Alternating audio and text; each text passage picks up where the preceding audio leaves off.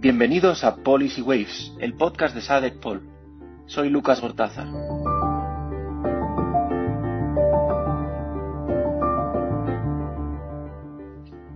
Durante la crisis de la COVID, los sistemas educativos y las familias y alumnos, también los docentes, han acelerado de una manera brutal y exponencial el uso de la tecnología para el aprendizaje. Nadie puede mm, dudar del papel que la tecnología está jugando durante estos meses y probablemente de que muchos de estos cambios que ya vemos se van a ir acelerando. Hoy tenemos con nosotros a Cristóbal Cobo, especialista a nivel global, diríamos, sobre el papel que juega precisamente la tecnología en el mundo educativo. Cristóbal, chileno de origen, realizó sus estudios a caballo entre Europa siempre y América Latina.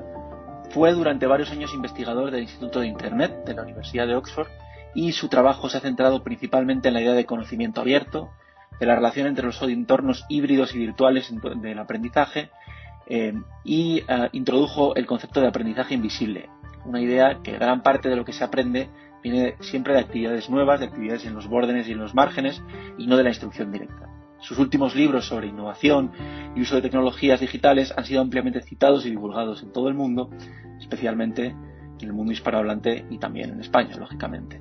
En los últimos años, Cristóbal ha dedicado gran parte de su esfuerzo a la gestión. Fue director de la Fundación Ceibal en Uruguay, uno de los centros de estudios más potentes sobre educación digital en América Latina, asociado al Ministerio de Educación, y desde hace un par de años trabaja como especialista senior en educación y tecnología en el Banco Mundial, donde asesora a decenas de países y donde ha jugado un papel esencial durante la crisis de la, la COVID-2019, apoyando con iniciativas, identificación de buenas prácticas y respuestas a problemas clave.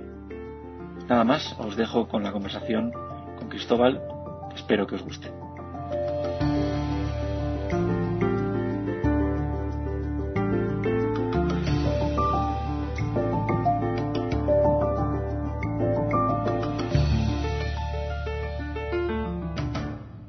Cris, bienvenido. Muchas gracias por estar con nosotros hoy en SADEC Paul. Bienvenido. Gracias, Lucas. Un placer reconectar contigo y, y feliz de que tengamos esta conversación. Déjame empezar por lo más inmediato y lo más obvio. ¿Cómo, si tú tuvieras que ser un, un, escritor de un libro de historia eh, para la escuela eh, dentro de 20 o 30 años y en clave global, cuál sería la, tu narración de los hechos, de lo que ha ocurrido durante la COVID en las escuelas de todo el mundo? ¿Cuál sería la historia que tú contarías? Traemos a Steven Spielberg y nos imaginamos cómo sería. Yo creo que estas imágenes de las ciudades vacías, estas imágenes de las calles sin gente, de lugares que estamos acostumbrados a ver repletos de, multitudes, de un día para otro pasaron eh, a estar vacías totalmente. Yo creo que son imágenes que nos va a costar olvidar porque solamente las habíamos visto en Hollywood. ¿No? Eh, ahora, eso dice tanto de eh, cómo cambian nuestros comportamientos, de que tenemos menos poder sobre la naturaleza del que imaginábamos, eh, que somos menos homo deus, como nos decía Harari, y, la verdad es que yo creo que ha sido un, bofetazo a, la idea de que nosotros teníamos todo bajo control, y algunos dicen, puede ser un extraño ensayo a lo que puede llegar a ser el calentamiento global. En términos educativos, ¿cuál sería tu narración de los hechos? ¿Cómo ah, lo contarías? yo creo que lo que ha habido es un aceleramiento total de lo bueno y lo malo. Quienes trabajamos en educación y tecnología hace tiempo, en esta época nos sentimos como, como que fuimos durante años Noé diciendo que venía la, la inundación, venía la inundación, las tecnologías iban a llegar por todos lados y la, el diluvio llegó y ahora algunos están nadando mejor que otros, pero la realidad es que lo que nos mostró esto, que en este diluvio estábamos muy poco preparados países de alta y baja renta, entramos muy mal preparados a esta situación y yo tengo la impresión que esto trae muchas eh, preguntas complicadas a los sistemas educativos de qué cambios estructurales hay que hacer y a todos los niveles. Podemos hablar luego, si quieres, sobre docentes, sobre padres, estudiantes, eh, pero yo creo que em, estamos en alguna medida, me atrevería a decir, que el siglo XXI empieza ahora, recién, en la educación. Vamos a intentar estructurar esta conversación en torno a, cuatro ejes. Primero vamos a pensar un poco en los hechos, ¿no? En lo ocurrido durante este último año y lo que venía ocurriendo. Me gustaría que nos detengamos a dos niveles, ¿no? Pensar cómo ha sido la respuesta desde las escuelas, desde las aulas, desde los hogares eh, a toda esta situación. Primero la de cierre escolar y luego la de reapertura condicionada, si quieres. Y luego también desde una perspectiva más sistémica me gustaría reflexionar cómo ha sido el papel de los gobiernos, las administraciones y demás, ¿no? Para entender la tecnología desde una perspectiva, ¿no? Eh, eh, eh, digamos, organizativa, ¿no? Y gerencial. Y después dejamos un poco una, una parte más, más, prospectiva para pensar un poco en el futuro, que es algo que, que, ya hacías en esta primera respuesta. Por comenzar un poco desde el punto de vista de, de la escuela, a mí me da la sensación de que hemos vivido como una paradoja, ¿no? Por un lado, ha quedado muy claro de manifiesto la función presencial de la escuela, no solo en lo educativo, sino en términos de cuidado, y que era que tenía unas implicaciones brutales para los niños, también para las sociedades, que las sociedades funcionen depende de que la escuela presencial funcione. Um, y esta es la, digamos, el aprendizaje de los padres. Y por otro, nos hemos entregado con mucha determinación a lo que podía darnos la tecnología. Era la única manera de seguir, de continuar, no tanto ya en este segundo curso de, en términos de aprendizaje, a pesar de todos los problemas que nos iba a traer, en términos de eficacia, de oportunidades, de salud mental, de rutinas de trabajo, de retos, ¿no? El, trasladar lo que ocurre en el espacio a una pantalla, pues, eh, por, simplificar, porque hay muchas otras maneras. ¿Cuál es tu opinión? ¿Cómo crees que ha funcionado todo esto uh, en términos escolares? No, no, no sé si hemos pasado el examen, la verdad. Eh, no, porque, porque llevamos 20 años diciendo que vivimos en una sociedad digital. Castel escribió sus libros hace 20 y tantos años. Eh, y lo que nos ha demostrado esto es que a lo mejor teníamos muchos cacharros en el bolsillo, a lo mejor había aumentado los niveles de acceso a infraestructura y contenido, pero la verdad es que las tecnologías al final del día eh, lo que establecen son cambios de comportamiento, maneras distintas de relacionarnos, maneras distintas de producir conocimiento. Y esa parte que tiene más que ver con los cambios culturales y no tan tecnológicos, me parece que hemos demostrado que falta mucho camino por avanzar. En términos de uh, innovaciones, eh, cuestiones concretas, había innovaciones educativas y organizativas que estaban llamando a la puerta y no estaban generalizadas e innovaciones tecnológicas. Uh, um, y en esa competición ¿no? de, de, las dos, ¿cuál crees que se está desarrollando en, en la mejor dirección? Bueno, uh, es decir, se, se, está integrando la didáctica con la tecnología, no tanto en una cuestión de volumen e incremento de tecnología, sino de procesos de transformación. Hay un, hay un principio que es la ley de la fractura, que dice que los cambios tecnológicos son exponenciales y los cambios sociales son, en el mejor de los casos, graduales y es que no eh, son regresivos a veces. ¿no? Eh, piensa en lo, que, en lo que le toma a las compañías tecnológicas sacar nuevas versiones de sus dispositivos en lo que nos toma a las personas adaptarnos a los nuevos dispositivos, incluso un paso más atrás, lo que le toma a las organizaciones cambiar su legislación para adaptarse a estos otros dos, ¿no? Siempre hay un rezago en los cambios de práctica. Eso es normal y la mejor manera de reducir esa brecha es a través de la educación, pero eso es gradual y es porque creo yo porque la educación vive en esta atención diaria de abrir puertas y ventanas a la innovación, al cambio, a mirar al futuro y al mismo tiempo trae una mochila importante de tradición, de, de, de enseñar de dónde venimos y por qué hacemos las cosas. Entonces, esa tensión, esa esquizofrenia propia de los sistemas educativos, cuando piensan tecnología, a veces con miradas, con herencias más analógicas, ha demostrado que ha costado bastante incorporar, por mucho que estemos repletos de pantallas, porque muy bien podríamos tener hoy día una experiencia tremendamente digital y tremendamente conservadora desde lo pedagógico. ¿Cuáles crees que son, digamos, las dos o tres innovaciones tecnológicas en el aula y en el centro trasladado al hogar uh, que más que más han funcionado, que más se han replicado, ¿no? De seguimiento de alumnos, relación alumno-docente, los entornos virtuales, el monitoreo del progreso educativo, las mini evaluaciones. ¿Qué cosas dices? Esto es lo que más ha, ha ¿Nos puedes contar algunos ejemplos? Uh, y puedes hablar, o sea, detente un poco, ¿no? Hablarnos de incluso de, países concretos y de experiencias que, que hayan salido ¿no? en, en ese aprendizaje en remoto. Eh, sí, te puedo, te puedo, mostrar un par de ejemplos de cosas que yo creo que pueden ser interesantes. Quizás no son, no son eh, vanguardistas desde lo tecnológico, pero al mismo tiempo son súper interesantes desde la combinación de generar experiencias de aprendizaje. Eh, y yo creo que una cosa que hemos aprendido en esta, en esta época es que lo viejo y lo nuevo se integran. ¿no? Las viejas tecnologías como la tele o la radio, que tienen un siglo, muchas de ellas, dialogan muy bien con lo digital cuando se articulan desde una buena estrategia pedagógica. Te lo planteo de la siguiente manera. Siempre se ha puesto mucho énfasis en que la ciudadanía tenga acceso a contenidos. Eh, eh, y entonces Khan Academy, los videos de, las charlas TED y los recursos educativos son de mucho valor. Pero la verdad es que si no generamos un espacio de conexión de el sujeto que aprende con el sujeto que enseña y generamos de esto una experiencia, la verdad es que podemos tener el mejor de los recursos y no va a alcanzar para realmente generar una transformación. Entonces, en, ejemplos más concretos, empezamos a ver cuando, por ejemplo, la televisión se combina con, la con, con el teléfono, o cuando la radio, en países que a lo mejor la penetración de Internet no, está, no es tan alta, se puede combinar con una llamada telefónica al docente. Eso está demostrando algo que parecía superado, que alguien dirá, bueno, pero nadie va a aprender por radio. Parece una buena manera de articular tecnologías. Y hay algunas experiencias interesantes que yo te puedo mostrar. Por ejemplo, aquí tenemos el caso de eh, Brasil. Brasil, eh, en el Amazonas, eh, hace una década y media por lo menos, han tenido mucha dificultad para llevar contenidos educativos a distintas partes del Amazonas, por razones obvias, por problemas de transporte y de conectividad. Entonces, un fuerte énfasis en televisión satelital.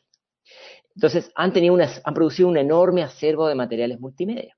Y ahora, cuando llegó la pandemia, lo que ocurrió es que quien produjo todos estos materiales, que es el Centro de Medios de Educación del Amazonas, ha entregado estos materiales a los distintos estados, sabemos que Brasil funciona de manera muy descentralizada, para que utilicen esto de la mejor manera. Y por ejemplo, en el caso de Río de Janeiro, lo que hizo el Estado, atendiendo que a muchos jóvenes y docentes no tienen acceso para pagar datos para una, participar de una videoconferencia, por ejemplo, generó una app eh, donde eh, después que tuviste el programa televisivo educativo, el docente con el estudiante se puede conectar por una cantidad de tiempo y aclarar las dudas del video, ¿no? Una especie como de aula invertida. Y es bien interesante porque además de ser una app eh, costo libre, es decir, está subsidiado por el Estado, o sea, el usuario no paga nada, tiene la gracia que eh, combinamos el uno a muchos, que es el broadcast, con el uno a uno, que es el docente con el estudiante. Y eso, de nuevo, no es tan innovador desde lo tecnológico, pero es súper transformador desde lo, desde lo pedagógico. Te doy otro ejemplo. Caso de Perú. Perú, a diferencia de Brasil, no tenía mucha producción de materiales multimedia educativos en su acervo. ¿Sí? Entonces, lo que hizo Perú fue bien interesante. Perú tomó prestado de otros países que donaron contenidos educativos como México y Argentina, incorporó esos materiales y sumó esta plataforma de tarifa cero, igual como el caso de Brasil, eh, para que la gente lo utilizara. Ahora, Ahí no acabó, porque Perú además adaptó los contenidos a las lenguas nativas, que no es menor, mm. porque muchos países tienen muchas lenguas y poner la lengua original, muchas veces aprender en una segunda lengua no funciona, eh, o es mucho más difícil. Entonces, a eso sumó que los profesores estuvieron permanentemente en contacto con los estudiantes a través de llamadas telefónicas o contactos asincrónicos a través de eh, mensaje de texto. Eso generó alto nivel de satisfacción y uh, genera una buena experiencia. ¿Es este el camino para avanzar? Este es un camino, ¿no? Ahora, este camino no le funciona a todos, no todos tienen teléfono en casa. Vimos datos muy recientes de, Perú, por ejemplo, que más de 300.000 niños de los quintiles eh, socioeconómicos más vulnerables dejaron el sistema educativo en estos últimos 12 meses, porque o no tienen acceso a conectividad o tienen una situación económica muy eh, vulnerable. ¿no? Entonces, estas herramientas ayudan, pero no son solución mágica. Yo creo que este tipo de cosas que eh, las estamos viendo en países ah, más avanzados y menos avanzados, estas grandes diferencias de acceso, tienen que ver con la diferencia entre centros urbanos y rurales y no tanto entre países. Es decir, probablemente la situación de un chico clase media en Lima es parecida a la de un chico clase media en Madrid, pero la relación de ellos con sus centros rurales son tremendamente asimétricas. Ahora, si tú me dices eh, una tecnología que, tiene un trazo más de futuro, quizás más vanguardista, que supongo que también es un tema que te interesa, eh, yo creo que hay mucha oportunidad en aquellas herramientas que son de uso intensivo de datos. Por ejemplo, herramientas que son eh, que tienen capacidad de aprender ciertos comportamientos del sujeto que está estudiando y ofrecer ciertas pautas para cómo seguir aprendiendo o ciertas recomendaciones. De la misma en ese manera. Sentido, te iba a preguntar, en ese sentido, ¿qué experiencias, por ejemplo, en ese sentido, han ocurrido relación directa docente-alumno, centro-alumno, en términos de aprendizaje en, con herramientas adaptativas. Sí, sí, sí. Bueno, aquellos países que hicieron sus deberes antes, cuando no me gritaba por todos los lugares que venía, venía la tormenta, esos países entraron de una mucho mejor manera a enfrentar esto. Entonces, si ya estaba la plataforma disponible, estaba el acceso resuelto, los profesores sabían cómo utilizarlas y por último, estaban las dinámicas pedagógicas de aprendizaje permanente, estas herramientas tuvieron una demanda, como dicen en inglés, skyrocket, ¿no? Se disparó al cielo y se duplicó en varios órdenes de magnitud. Aquellos países que dijeron, empezó la pandemia, tenemos que resolver esto, consigamos una plataforma adaptativa, bueno, probablemente la curva de aprendizaje nos va a ser más difícil saltársela. Entonces hay este desfase entre cambio tecnológico y en la capacidad de adaptación de los sistemas educativos.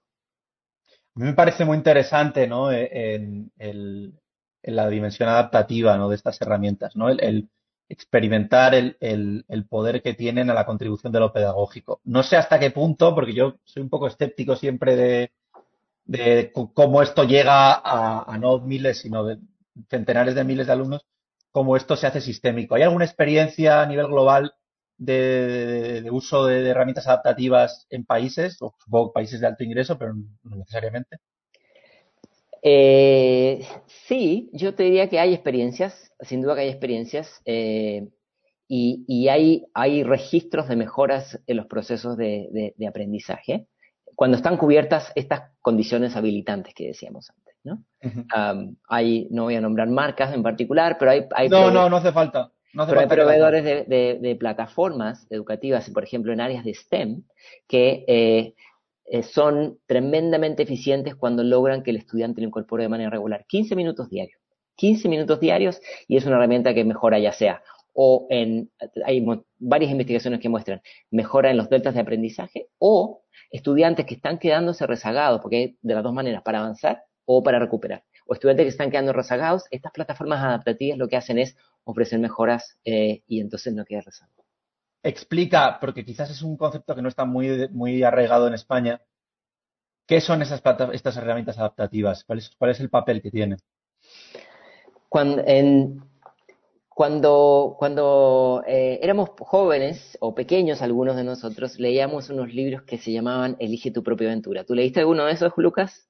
Llegabas al final del texto y entonces podías elegir la, la ruta A o B. Eh, o Cortázar escribió también algún libro en eso, y muchos otros. Entonces, eso es un ejemplo de cómo hay una posibles rutas predefinidas eh, de una narrativa en un libro. Lo mismo se puede traer a un software educativo, ¿no? Donde hay distintas rutas de navegación según tu interés o, en, este caso, según tu nivel de avance en el, conocimiento de, alguna materia. Entonces, eso está preestablecido y el estudiante puede ir navegando. Ahora, sistemas más adaptativos, más avanzados, la idea es que se puede adaptar al 100% a ti. Todavía no estamos ahí, no hay investigaciones que demuestren eso. Pero de la misma manera que Netflix te podría recomendar alguna película en base a las películas que has visto, un software adaptativo te podría recomendar algún material en base a la ruta que has tenido. ¿Te acuerdas cuando Amazon nos decía, si usted compró este libro, le podría interesar esto? Si usted pasó esta asignatura, podría interesarle esta otra. Entonces, hay una manera de un poco de, de autoexploración. Ahora, esto no es magia. Para que esto funcione, uno tiene que tener como estudiante ciertas prácticas y, herramientas para aprender a aprender. ¿no? Eh, es decir, tienes que tener ciertos niveles de autogestión. Y hay súper buenas noticias en la pandemia sobre eso. Eh, pero, como digo, tiene que haber esta articulación entre la infraestructura tecnológica y ciertos cambios en la transformación y la habilidad del que aprende.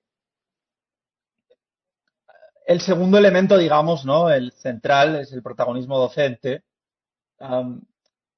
¿Cuál es tu valoración? ¿Cómo crees que se ha apoyado el profesor en la tecnología? ¿No hay un aprendizaje, una fase inicial de aprendizaje acelerado eh, de todos los que, digamos, no estaban familiarizados con los entornos virtuales? Luego, una vez que uno se familiariza, llega como la cuestión pedagógica, vale, ahora ya entiendo la herramienta, de qué manera la puedo utilizar ah, para mejorar la experiencia con el alumno y mejorar la, conversación y el proceso de aprendizaje con el alumno. ¿Qué, ha aportado la tecnología? ¿Cuál ha sido la respuesta, digamos, de los docentes? Ah, ¿Cuál es tu valoración en ese sentido? ¿no? Eh, bueno, primero que nada, los docentes han sido, han tenido una época dificilísima, igual que los médicos, ¿no? Han sido nuestros, nuestros héroes de primera línea, han, han, tenido que entrar en una situación tremendamente adversa, muchas veces sin la infraestructura y la, y la preparación que requerían. O sea, eh, hay una enorme expectativa sobre ellos y muchas veces no los llevamos a, a esta primera línea con todas las herramientas. Así que un súper tributo a ellos. Ahora, en segundo lugar, las habilidades de los docentes. Eh, no, déjame ir un paso más atrás. Los docentes no es un cuerpo unívoco. Dentro de los docentes tenemos distintas comunidades. Hay docentes que son súper innovadores y van a probar todo lo que puedan con nuevas pedagogías, nuevas herramientas. Y hay docentes que son más resistentes. Los innovadores no necesariamente son los buenos y los resistentes son los malos. Tenemos, podemos tener mucha tecnología y malas pedagogías y al revés también. Eso es lo primero. Segundo, las habilidades que los docentes requieren para incorporar estas cosas tampoco son la tengo o no la tengo, son graduales. ¿no? Primero va por un nivel más instrumental, sé utilizar o no un determinado dispositivo, software o cacharro. Segundo, puedo incorporarla de una manera que sea pedagógicamente útil, ¿sí? Que es, ya no es tanto lo instrumental, sino es más encontrar en qué contexto y bajo qué circunstancia. Podemos dar un ejemplo, si quieres. Y un tercer nivel tiene más que ver con los cambios más invisibles, los cambios más culturales, ¿no? los cambios de las maneras distintas de relacionarnos. Y, si no tenemos esta gradualidad, muchas veces muchos docentes, en la desesperación de no tener eh, eh, la preparación que ellos quisieran, han tendido, no digo todos obviamente, tendido a copiar y pegar la experiencia presencial en la experiencia remota. Una clase igual a la que yo daba, con los mismos PowerPoint, los mismos contenidos, la misma metodología, donde uno habla y otros escuchan.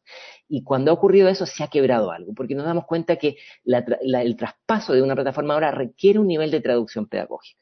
Y hay muchos docentes que lo hacen súper bien, y ahora estamos viendo yo diría que estamos viendo una época de incubación sin precedentes en esas buenas experiencias. Ahora, Falta el otro, el otro nivel que es del cambio cultural, que es las reglas del juego han cambiado, ¿no? Si vamos a dar un examen en línea y solo vamos a valorar la capacidad de memorizar, es muy probable que los estudiantes van a tener la tentación de ir y copiar esa definición de Wikipedia. Si evaluamos de una manera distinta, donde lo que se valora no es el acceso al conocimiento, sino que es la capacidad relacional y complejizar, entonces probablemente vamos a relacionar de una forma distinta con el conocimiento. Esos cambios son mucho más complejos y son, no los vamos a resolver ni en 12 ni en 24 meses, pero como decíamos, hay profes que están mucho más avanzados que eso y otros que están en una fase, más temprana. Eh, me gustaría detenerme un poco. Una de las cuestiones que más se habla tanto en España como en América Latina es la cuestión de la cultura de la colaboración eh, eh, a nivel centro o, del aislamiento docente, si quieres, es, el, es uno de los de aprendizajes en las encuestas de docentes. Um, y, yo mi sensación es que uh, hay una enorme frustración por un esfuerzo desmedido de muchos docentes, pero también creo que a nivel organizativo eh, se ha fallado porque se han replicado uh, por, falta de coordinación muchas acciones, ¿no? Pues por ponerte un ejemplo, alumnos rezagados, docentes que no quizás por la falta de habitual de backup de coordinación y por el, por el aislamiento que incurre el cierre escolar o menos horas en el centro durante este curso, hace que todavía estén más difícilmente coordinados y que estén redoblando esfuerzos por dar, tratar de dar apoyo a alumnos rezagados, ¿no? Entonces tienes a varios docentes replicando eh, esfuerzos sin, coordinarse. ¿En qué papel la, tecnología ha contribuido, digamos, a cohesionar mejor los equipos docentes, a cohesionar los centros, y a, mejorar la colaboración. ¿O crees, bueno, igual no, crees, que no ha ocurrido, ¿no? ¿Crees que, que, no ha habido respuesta tecnológica o que no ha habido herramientas tecnológicas bien utilizadas en, distintos países? Bueno, buenísima pregunta. Primero, yo creo que hemos, eh, tampoco hemos pasado el examen de la colaboración entre países, ¿no? Cada país, me parece a mí, ha querido reinventar la rueda, ¿no? Y muchas de estas soluciones son tremendamente escalables, ¿no? Hablábamos de las experiencias de un país que le presta a otro. Deberíamos tener miles de esas porque realmente en este minuto las fronteras pedagógicas de un, eh, y las fronteras políticas no son las mismas y no debieran serlo, ¿no? O sea, debiera haber más espacio de una cultura colaborativa. Pero después viene lo que ocurre dentro de los países. Y yo creo que ahí estamos viendo dos flujos de innovación con respecto al rol docente y el uso de tecnología. Tenemos experiencias top-down y bottom-up. Tenemos experiencias top-down donde el Estado da un montón de herramientas y recursos para que los docentes puedan sortear de la mejor manera esta situación, con muchos de estos cursos que se llaman los crash courses, ¿no? De, entrar en una terapia de choque, de tener en 24 horas convertirte en un profesor digital, que, probablemente tenga más que ver con estos niveles más instrumentales que decíamos. Eh, y ahí yo creo que no se ha innovado demasiado, se han hecho videoconferencias, se han hecho algunas sesiones de materiales educativos.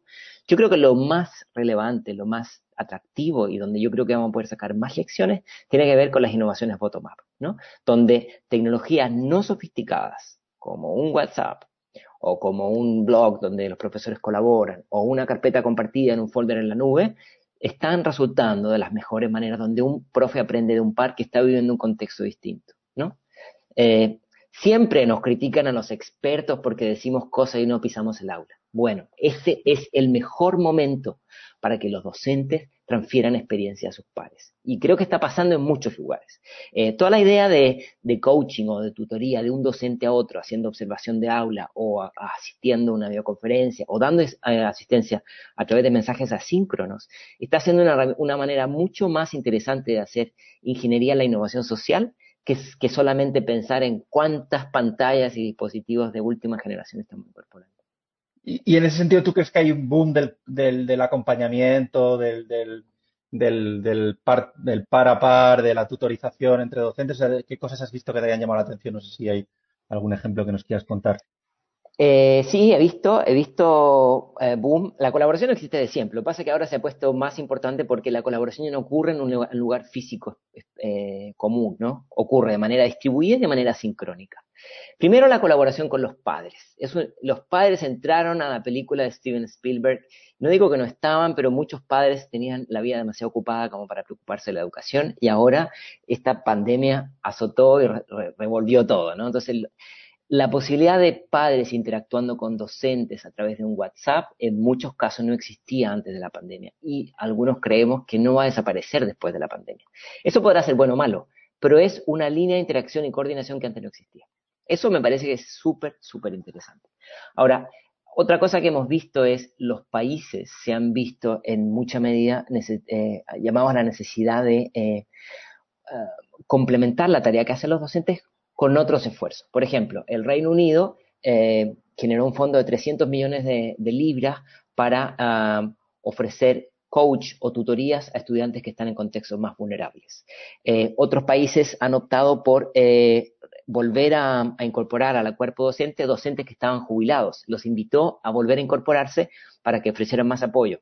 En otros países se ha apostado por jóvenes de educación en, en fases más tempranas ayudar y que hagan un complemento a la tarea del docente como un, como un segundo actor en la experiencia remota, porque requiere más atención, porque las dinámicas de interacción son distintas a las presenciales, porque la codificación en la pantalla no alcanza, yo solamente veo tu nariz y tu boca y cuando estoy en un lugar físico veo mucho más de ti y eso me ayuda a decodificar. Entonces, todo ese tipo de cosas me parece que hablan de, eh, de que no podemos usar las reglas analógicas en los contextos digitales. Vamos a pasar al, al, a la perspectiva más de eh, sistema, ¿no? De, organizativa, de, de, administración. a mí hay, para mí hay como tres retos eh, que han aparecido encima de la mesa cuando se trata del sistema, ¿no? Eh, los, los, tres retos de la, organizativos. Uno sería la, la, capacidad, es decir, uh, hay muchas cosas que se querían hacer y no se sabían hacer no solo en términos de aula y escuela, sino a nivel administraciones.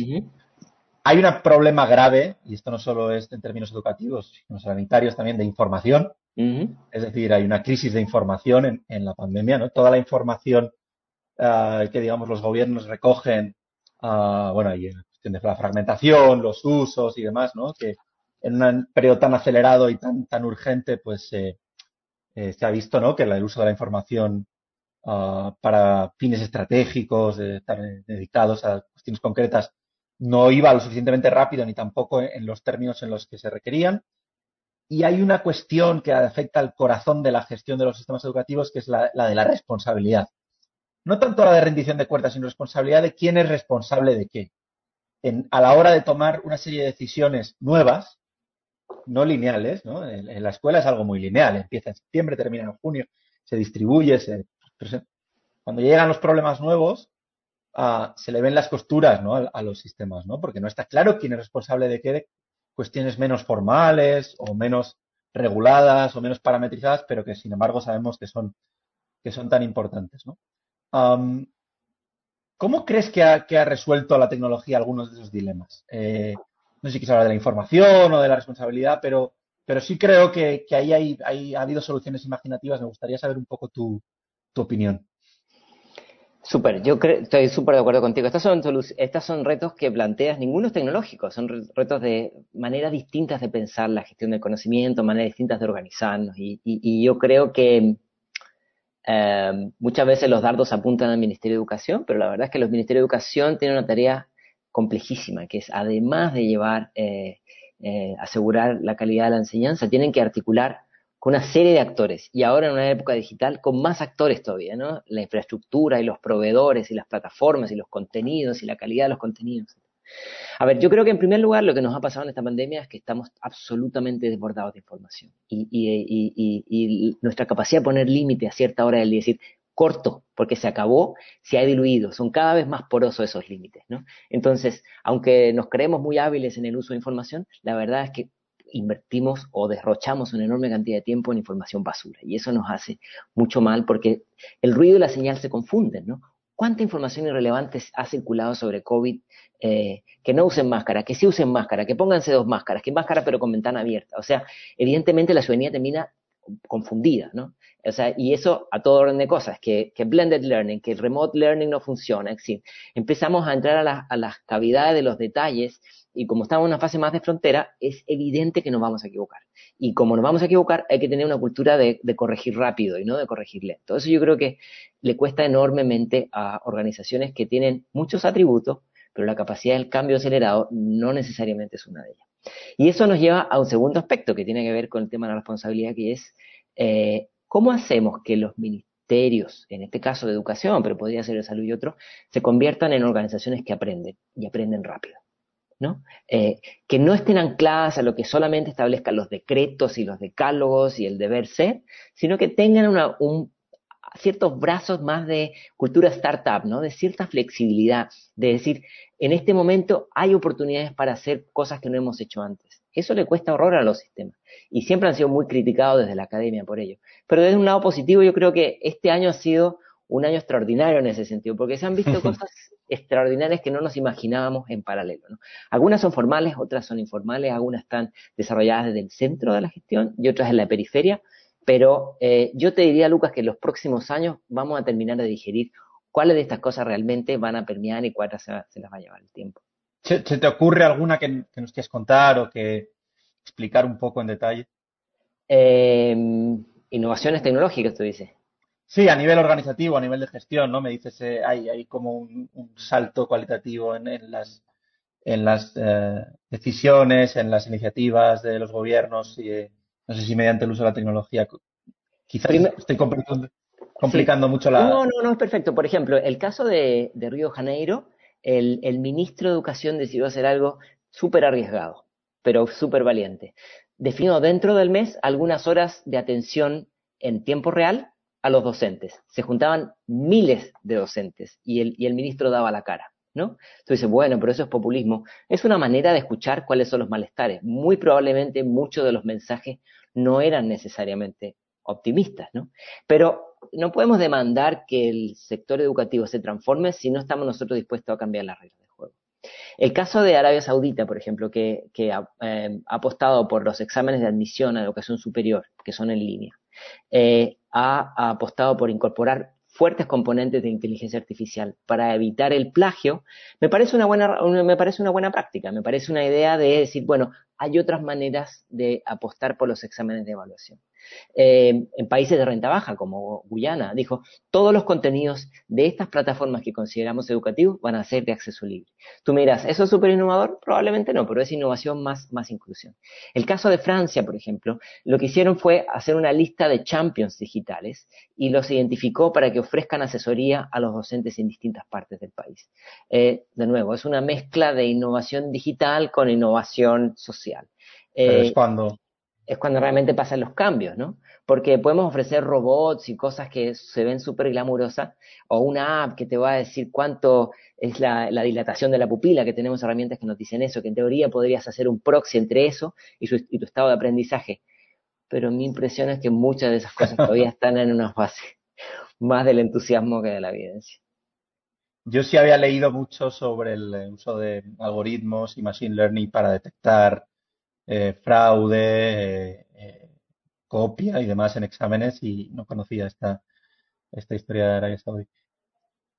Por terminar un poco la cuestión de, de, los sistemas, ah, mi sensación es que estamos, todo esto nos lleva a muchos sistemas educativos invirtieron mucho en desarrollar los, los grandes, los nuevos sistemas de información 2.0, no los, los, herederos de los sistemas de información de los 80 y los 90, eh, en los que se empieza a aprovechar a, a comenzar a aprovechar el, todo el potencial tecnológico para profundizar en, en, dos cosas básicamente, la interoperabilidad de los datos, el, el, unir las distintas funciones del, de las administraciones eh, en, digamos, en centrales de datos um, y a la vez utilizar esos datos en tiempo muy, muy real, uh, conectando a docentes, alumnos, padres, ¿no? Estos, estas nuevas arquitecturas de las que ya se empieza a hablar y demás.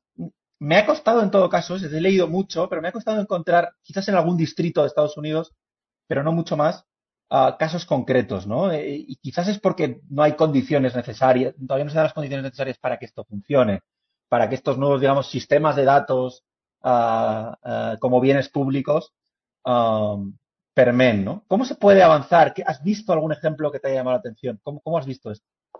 Mira, o estoy eh, hablando, estoy hablando en un idioma todavía. No, no, total, es un tema central y ese es uno de los claros ejemplos de uno. A ver, yo creo que muchos somos unos decepcionados de lo poco que dio de sí la inteligencia artificial en esta pandemia, ¿no? Eh, recordemos que los últimos cuatro o cinco años en estos temas se ha hablado una y otra vez sobre la inteligencia artificial, sus retos, sus oportunidades, los beneficios, y ahora que llegó el momento de que la necesitamos, mm, eh, no estoy tan seguro que fue un aspecto transformador. Ahora, eh, y eso tiene que ver, creo yo, con que eh, no basta con tener el software instalado, sino que hay que hacer unos cambios en la estructura organizacional, ¿no? Si, los sistemas tienen 6 o 20 software que que cada uno habla su propio idioma, que no dialogan entre sí, que nos responden a una arquitectura macro. Entonces, la verdad es que tenemos un montón de silos que no, que no hacen información que genere un valor agregado. Cuando tenemos eso, entonces podemos transitar de las, las métricas más tradicionales, más 1.0, que es el alumno entra o no entra a la plataforma, el alumno descarga o no descarga el PDF, el alumno eh, tiene o no eh, manda correos a su docente, que son datos que son muy preliminares y son muy pobres. bueno, según, según en qué país uh, que una arquitectura macro te esté dando en tiempo real información a una administración, esto ya es una, una revolución. O sea, sí, sí, sí. es decir, pero lo que te digo es que podemos ir un poco más allá, ¿no? Podemos construir correlaciones entre los tipos de actividades que hace el docente en línea y los tipos de aprendizaje que tienen los estudiantes. O no solamente las calificaciones, ¿cuáles estilos de aprendizaje son los que al estudiante le genera más interés? Hoy día tenemos datos suficientes para hacer eso. Lo que no tenemos es una arquitectura de datos que nos permite hacer esto. Y en mucha medida yo tengo la impresión es porque eh, la negociación de los estados con los proveedores de plataforma es uno a uno y no es uno transversal. Entonces eso dificulta que el estado pueda tener un gran macro. Una buena práctica ahí es India. India definió construir una arquitectura común para todas las plataformas. India tiene el tamaño de mercado que se necesita para esto. Dijo, o juegas con mis reglas o no juegas aquí. Y entonces ahora todo responde a un propio ID y si se incorporan nuevas tecnologías hoy día o mañana, todo va a responder a ese mismo ID, eh, que es el identificador del estudiante, ¿no? Esto es, ofrece enormes oportunidades, pero también hay que decirlo, Lucas, es bien peligroso en términos de privacidad y protección de datos. Explica un poco eso, explica un poco eso. Bueno, lo que pasa es que este es un tema que me gusta mucho, ¿no? Eh, por eso, por eso te lo pregunto. Gracias, me das un pase de gol. ¿eh? Nuestros, sistemas se hacen cada vez más avanzados eh, y la verdad es que un buen uso de datos nos puede permitir identificar estudiantes en riesgo, estudiantes que requieren reforzamiento, estudiantes que les cuesta aprender o docentes que a lo mejor podemos apoyarlos en un área en particular. Todas esas son las cosas buenas, pero no hay, no hay, eh, no hay eh, cerveza libre, como dicen en inglés, ¿no? Siempre hay un costo de transacción. Cuando alguien concentra mucha información, eso puede ser un riesgo para qué uso se hace de esa información si no está bien auditada, si no es un, uso transparente, ¿no? Entonces, tenemos riesgos como, por ejemplo, el que plantea Cathy O'Neill en el libro Weapons of Mass Destruction, donde se hizo un ranking en Nueva York de los profesores con mejor y peor desempeño, y el ranking decidió qué profesores había que promover y a qué profesores había que expulsar. Y el algoritmo decidió, sin preguntar a nadie, sin dar ninguna rendición de cuentas, y generó un conflicto enorme. Entonces, cuando los docentes quisieron saber por qué había ocurrido esto, dijeron, el algoritmo no, el algoritmo no puede ser una justificación, el algoritmo es una opinión empaquetada en matemáticas. Y entonces lo que tenemos que hacer es que esas opiniones algorítmicas tengan que ser auditables cuando tienen relación con la implicancia de las personas. Entonces, un uso estratégico de datos tiene que ir acompañado de una cultura digital, de una transparencia de los datos, de una rendición de cuentas y donde cualquier ciudadano puede decir ¿quién construyó esto? Con qué variables, qué cosas se excluyeron, ¿no? Eh, ahora están saliendo muchas películas sobre esto. Code Vaya salió hace poquito en Netflix. Eh, y son, yo creo que nos hablan de, los, de las nuevas responsabilidades que van a tener que asumir los ministerios. Cuando un algoritmo te da una, una recomendación, incluso para aprender, o, una, o una película para ver en Netflix, o un resultado en Google, esa es una opinión empaquetada y tenemos que ser capaces de entender eh, cuando pensamos en automático y confiamos en estos algoritmos, por qué lo hacemos y a qué costo. Me da la sensación de que los próximos 20 eh, tres perfiles profesionales que van a tener que contratar los ministerios de educación son científico de datos, pero también, eh, eh, digamos, no sé, perspectiva más filosófica o ética de los, de los datos, ¿no? Ética de los datos, estamos totalmente. incorporar todo ese talento a, a, los ministerios, que es algo que, ah, viendo un poco, todavía falta mucha de esa capacidad, ¿no? Es decir, son son estructuras 1.0, ah, bases de datos administrativas para funciones concretas, programas de becas, eh, asignación de docentes a escuelas, ah, evaluaciones que no se conjugan con el resto de... Es decir, esa integración va a requerir unos nuevos perfiles que yo todavía no acabo de ver, ¿no? Que van incorporándose. La pregunta es, totalmente de acuerdo, la pregunta es si el Estado tiene que crecer y crecer, incorporar más gente, o el Estado puede actuar de una manera donde puede descansar esas capacidades en proveedores que prestan servicios. Ambos tienen costos de transacción, ¿no? Pero, pero eh, el mundo va avanzando, tiene nuevas demandas, ¿y qué vamos a hacer? Un aparato con nuevas tareas y nos deshacemos de los de antes, tenemos una, relación más, más flexible y versátil con esto. Yo creo que son las preguntas del Estado, digamos, de esta década. Eh, Cris, llevamos ya un, rato hablando un poco de lo ocurrido. A mí me gustaría cerrar, antes de pasar algunas preguntas um, del público, si se quiere sumar, eh, a tu visión un poco de futuro. Uh, uh, yo no quiero caer en el tecnooptimismo, ¿no? En esta visión de, que todo lo que va a venir es, eh, maravilloso.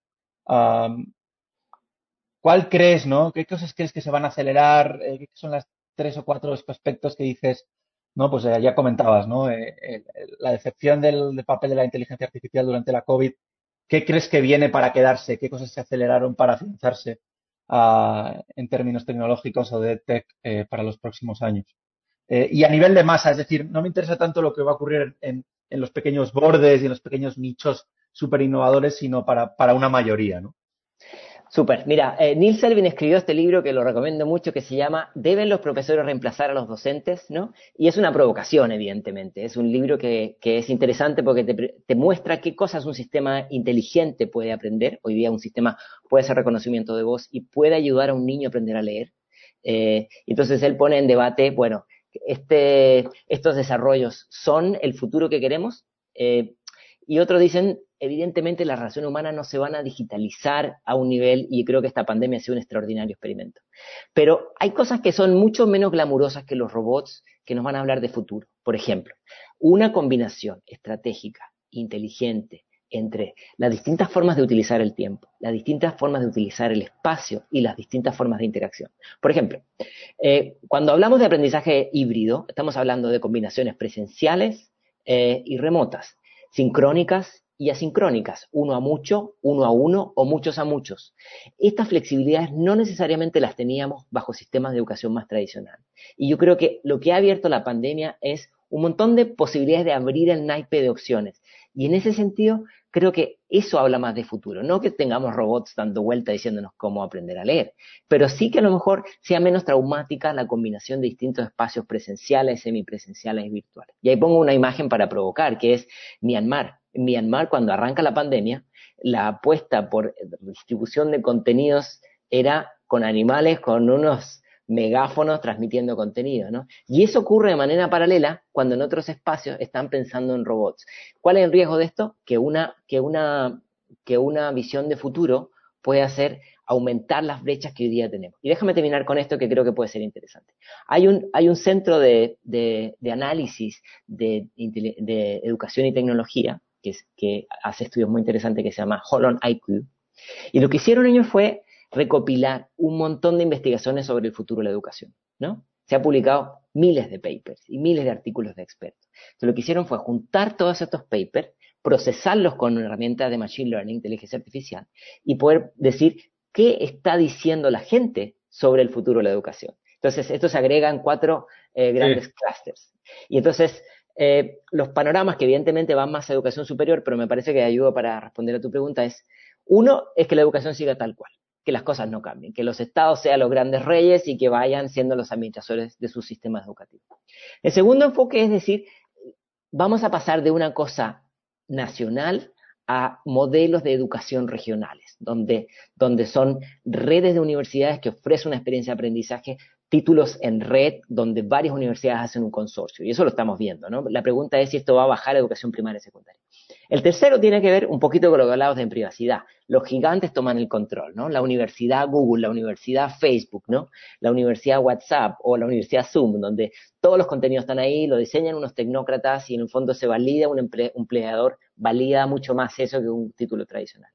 El, cuarto, el cuarto eh, estadio o escenario es un poquito más hippie crowdsourcing porque dice, todos vamos a aprender de todos, ¿no? La, peer-to-peer university, donde, donde unos aprenden de otros, está más alineado con esta idea del aprendizaje invisible y tiene más que ver con el aprendizaje orgánico, donde uno le enseña a otro y otro se enseña a sí mismo, ¿no? Y el último tiene que ver con el escenario de, que yo te hablaba de Neil Selvin, que es esta idea de los robots toman el control, ¿no? Alexa me va a enseñar, Alexa se va a adaptar a mis sistemas y entonces los docentes no van a ser necesarios.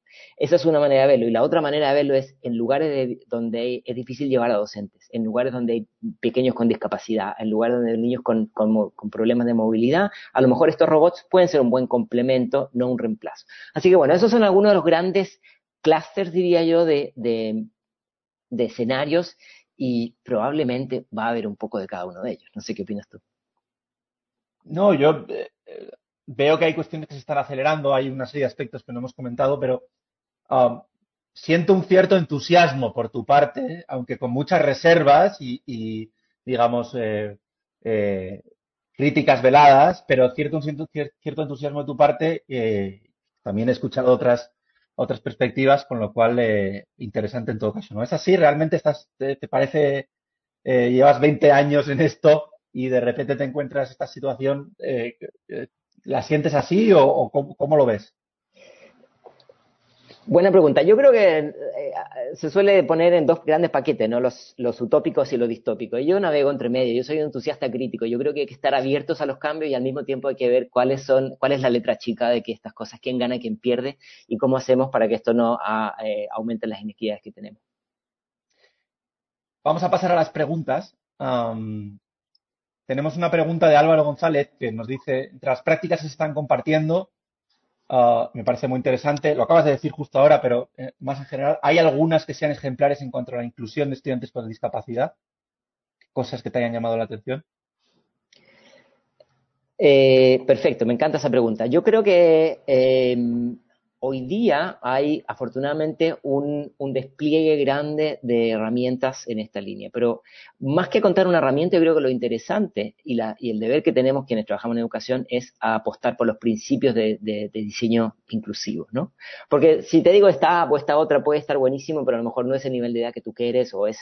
Eh, yo hablaba de esta herramienta de inteligencia artificial que ayuda a leer es una herramienta de muchísima utilidad para estudiantes con, visión limitada. ¿no? Eh, hoy día existe una serie de, pequeños plugins que se ponen en los sitios web que te lee todo el texto, que aumenta el contraste, que aumenta el tamaño, eh, y ese tipo de cuestiones ya tienen que dejar de ser un, un, nice to have y tienen que ser un must have. O sea, tienen que estar en los criterios básicos de cualquier documento público, cualquier plataforma pública debe contar con esas cosas. Me, ha gustado este último, el nice to em, pregunta Pep Menéndez, Pepe Menéndez, supongo que por esa sonrisa creo que sabes quién es. Eh, a veces ha hablado, habéis hablado, hemos hablado del aprendizaje de programación como una nueva alfabetización que te pide que lo desarrolles. Bueno, buenísimo. Deberíamos hacer un, gracias Pepe por la pregunta, deberíamos hacer un, webinar solo sobre eso. aprender a, la, programación eh, también, igual que hablábamos de los distintos niveles de habilidades docentes, hay distintos tipos de, aprender a programación. Está el, coding y está el computational thinking, que son dos familias que no están divorciadas, pero no son lo mismo. El coding es la, idea de que Ya tenemos 40 años con eso. Las nuevas generaciones tienen que aprender a operar instrumentos y dispositivos porque el mundo, el futuro es tecnológico y si no aprendemos a, utilizar estas herramientas, eh, vamos a quedar en una situación de, de vulnerabilidad. Viene desde Reagan cuando Japón empezaba a crecer como potencia, ¿no? en, su texto Nation at Risk. Y eso ha permeado hasta ahora, muchos países han incorporado eh, Scratch y otras herramientas para esto. Pero está la otra parte que a mí es la que me parece más interesante y es entender cómo los sistemas funcionan.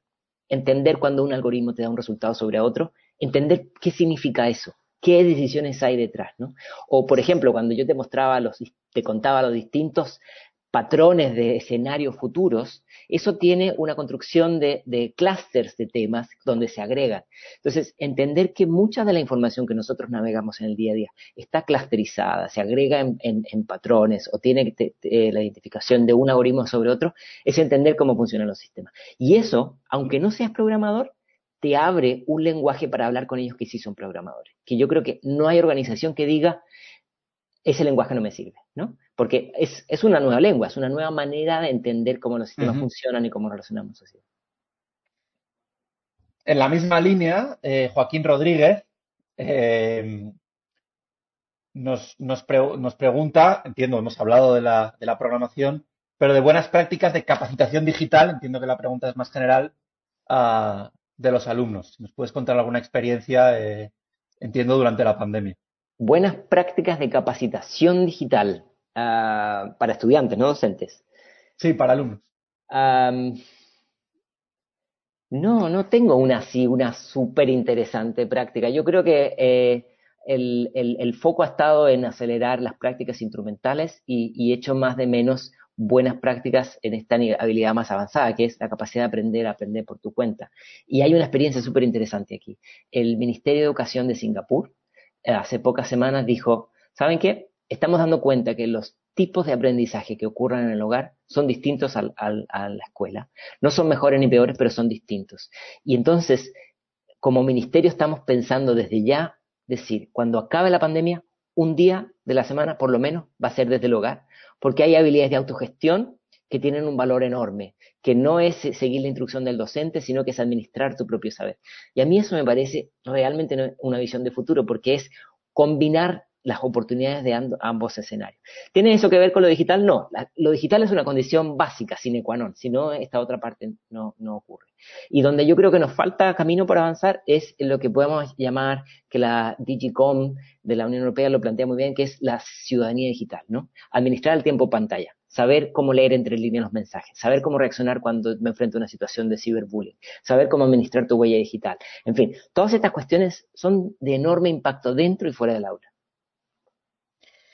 Bueno, pues ya no nos quedan más preguntas, eh, Chris, así que eh, nada, me gustaría darte las gracias eh, por este rato.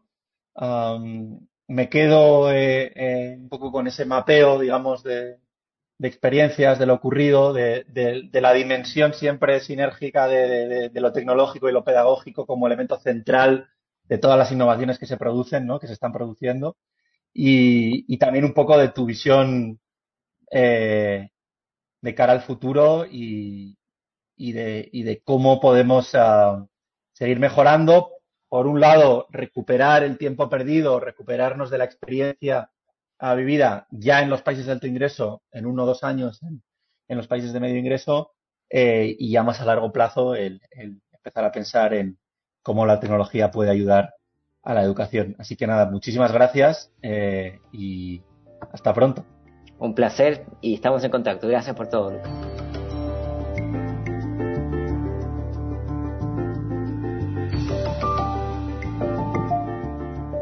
hasta aquí esta nueva edición de Policy Waves. Eh, hemos tenido una conversación muy intensa y muy interesante con nuestro invitado de hoy, Cristóbal Cobo, que espero que sirva para dar un poco de luz a una cuestión muy muy de moda eh, que ha venido creciendo durante los últimos años eh, a la que muchos se agarran por una especie de optimismo eh, enorme, pero con la cual hay que entender muy bien cuáles son las limitaciones, contradicciones y realmente posibilidades para los próximos años. Muchas gracias a todos y nos vemos en la próxima.